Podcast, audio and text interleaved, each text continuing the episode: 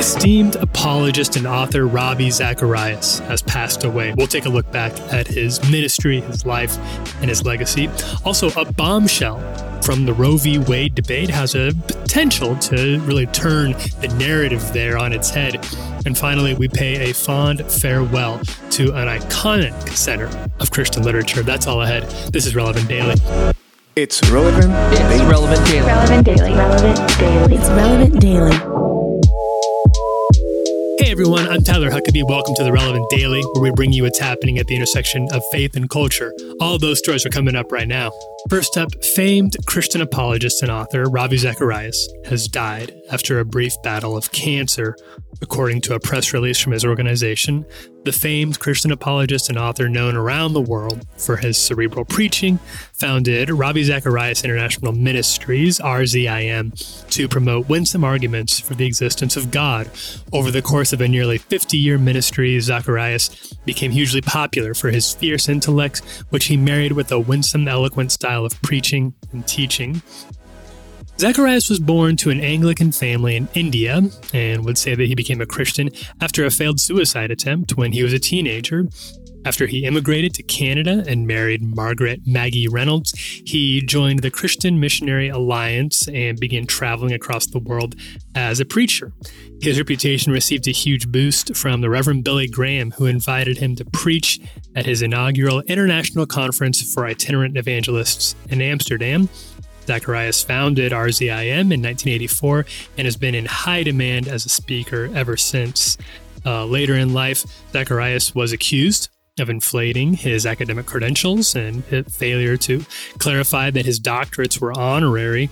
As a result, RZIM and publishers would revise his bios, removing any reference to him as doctor.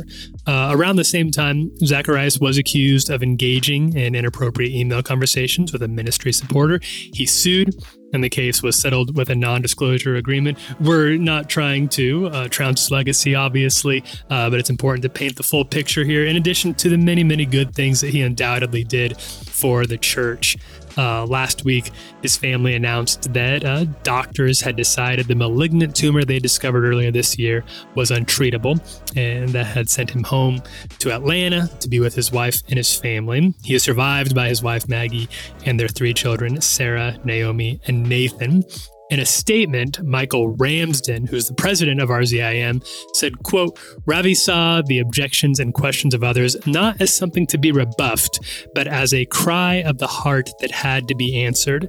People weren't logical problems waiting to be solved. They were people who needed the person of Christ. Those who knew him well will remember him first for his kindness, gentleness, and generosity of spirit. The love and kindness he had come to know in and through Jesus Christ was the same love he wanted to share with all he met.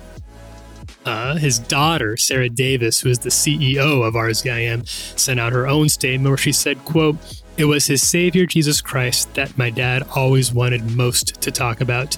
Even in his final days, until he lacked the energy and breath to speak, he turned every conversation to Jesus and what the Lord had done. He perpetually marveled that God took a 17 year old skeptic, defeated in hopelessness and unbelief, and called him into a life of glorious hope and belief in the truth of Scripture, a message he would carry across the globe for 48 years, 48 years, almost 50 years, that R- Ravi's ministry uh, created an impact in the, all, all, over the world. Um, he was a very, very special minister. I'm sure many people listening to this have a, a lot of very fond memories of the of the work and impact that he did. Um, really, one of the last evangelicals, public evangelicals, whose legacy will be for evangelism very, very special. And hopefully, the many people that he inspired, I'm, I'm, sure, will be sharing many more stories in the coming days. Our, of course, our prayers at Relevant are with the family as they're grieving their loss. In other news, in 1995, Norma McCorvey, who is the anonymous Jane Roe in the Supreme Court's landmark Roe v. Wade case, publicly came out against abortion, very famously in 95. It was a huge coup for pro life groups, representing a symbolic victory. McCorvey spent most of her, the rest of her life fighting to overturn the law associated with her name, But now, a new documentary puts her life in the spotlight and drops a potential bombshell. According to the LA Times, McCorvey says that she only claimed to have changed her mind because she was paid to do so by anti abortion groups. McCorvey, who died in 2017, says she was always pro choice in FX's upcoming documentary. It's called AKA Jane Roe, and that debuts this Friday the doc she says quote i was the big fish. I think it was a mutual thing. I took their money and they'd put me out in front of the cameras and tell me what to say. That's what i'd say. It was all an act. I did it well too. I am a good actress. Uh, she went on to say if a young woman wants to have an abortion that's no skin off my censored. That's why they call it a choice now, this is a potential bombshell, and it comes at a key time in America's abortion debate. The Supreme Court has rarely had a more conservative bent, giving hope to anti abortion activists about several upcoming high profile cases that could undermine Roe v. Wade in several states aka Jane Roe, also comes in the wake of a number of failed quote unquote heartbeat bills that would have made abortion all but illegal following the first detectable in utero heartbeat. Now, those bills did not pass legal muster, some pro life groups remain optimistic about the near future. Nevertheless, the claims made in AKA Jane Roe do throw sort of a symbolic wrench in that narrative. The documentary's director, a guy named Nick Sweeney, told the Times that he wanted to explore the real life and story of McCorvey, a woman whose Jane Roe name is widely known but whose story is not. He said, quote, the focus of the film is Norma. That's what I really want people to take away from the film. Who is this enigmatic person at the center of this very divisive issue? With an issue like this, there can be a temptation for different players to reduce Jane Roe to an emblem or a trophy. And behind that is a real person with a real story. Norma was incredibly complex. Now, in the documentary series, McCorvey's claims of being paid off are at least partially confirmed by Rob Schenck, who is a former evangelical minister and leader of controversial anti-abortion group Operation Rescue. He told the documentarians, quote, "What we did with Norma was highly unethical. The jig is up." We will be watching that documentary uh, relevant. We will continue to report on what we find there, but definitely a, a pretty big bombshell out of that documentary before it's even been released.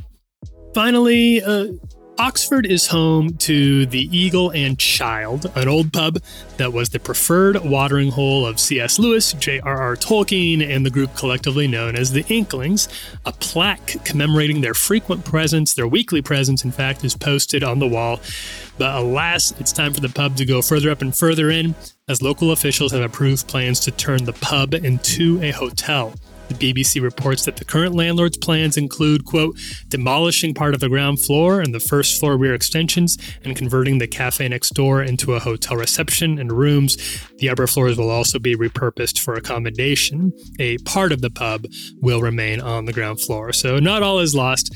Uh, nevertheless, several officials protested the changes, citing, quote, concerns about the impact on the historic buildings and streetscape and the potential impact on trees in the adjoining street at Wellington Place. But apparently those concerns were overruled in favor of updating the old bar.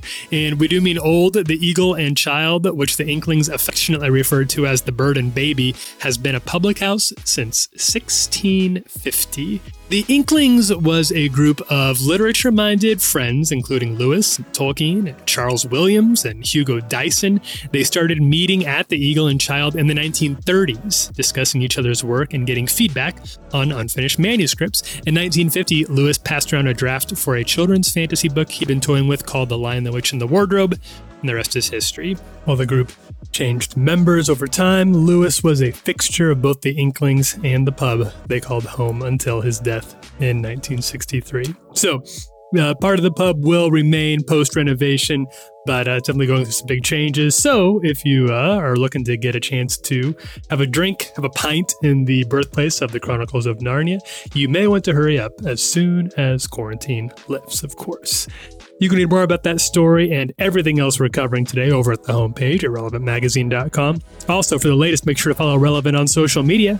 We're on Twitter at Relevant, on Facebook and Instagram at Relevant Magazine, and you can subscribe to all our other podcasts there as well. I'm here every weekday bringing you the latest at the intersection of faith and culture. Thanks for listening, everyone. This is Relevant Daily.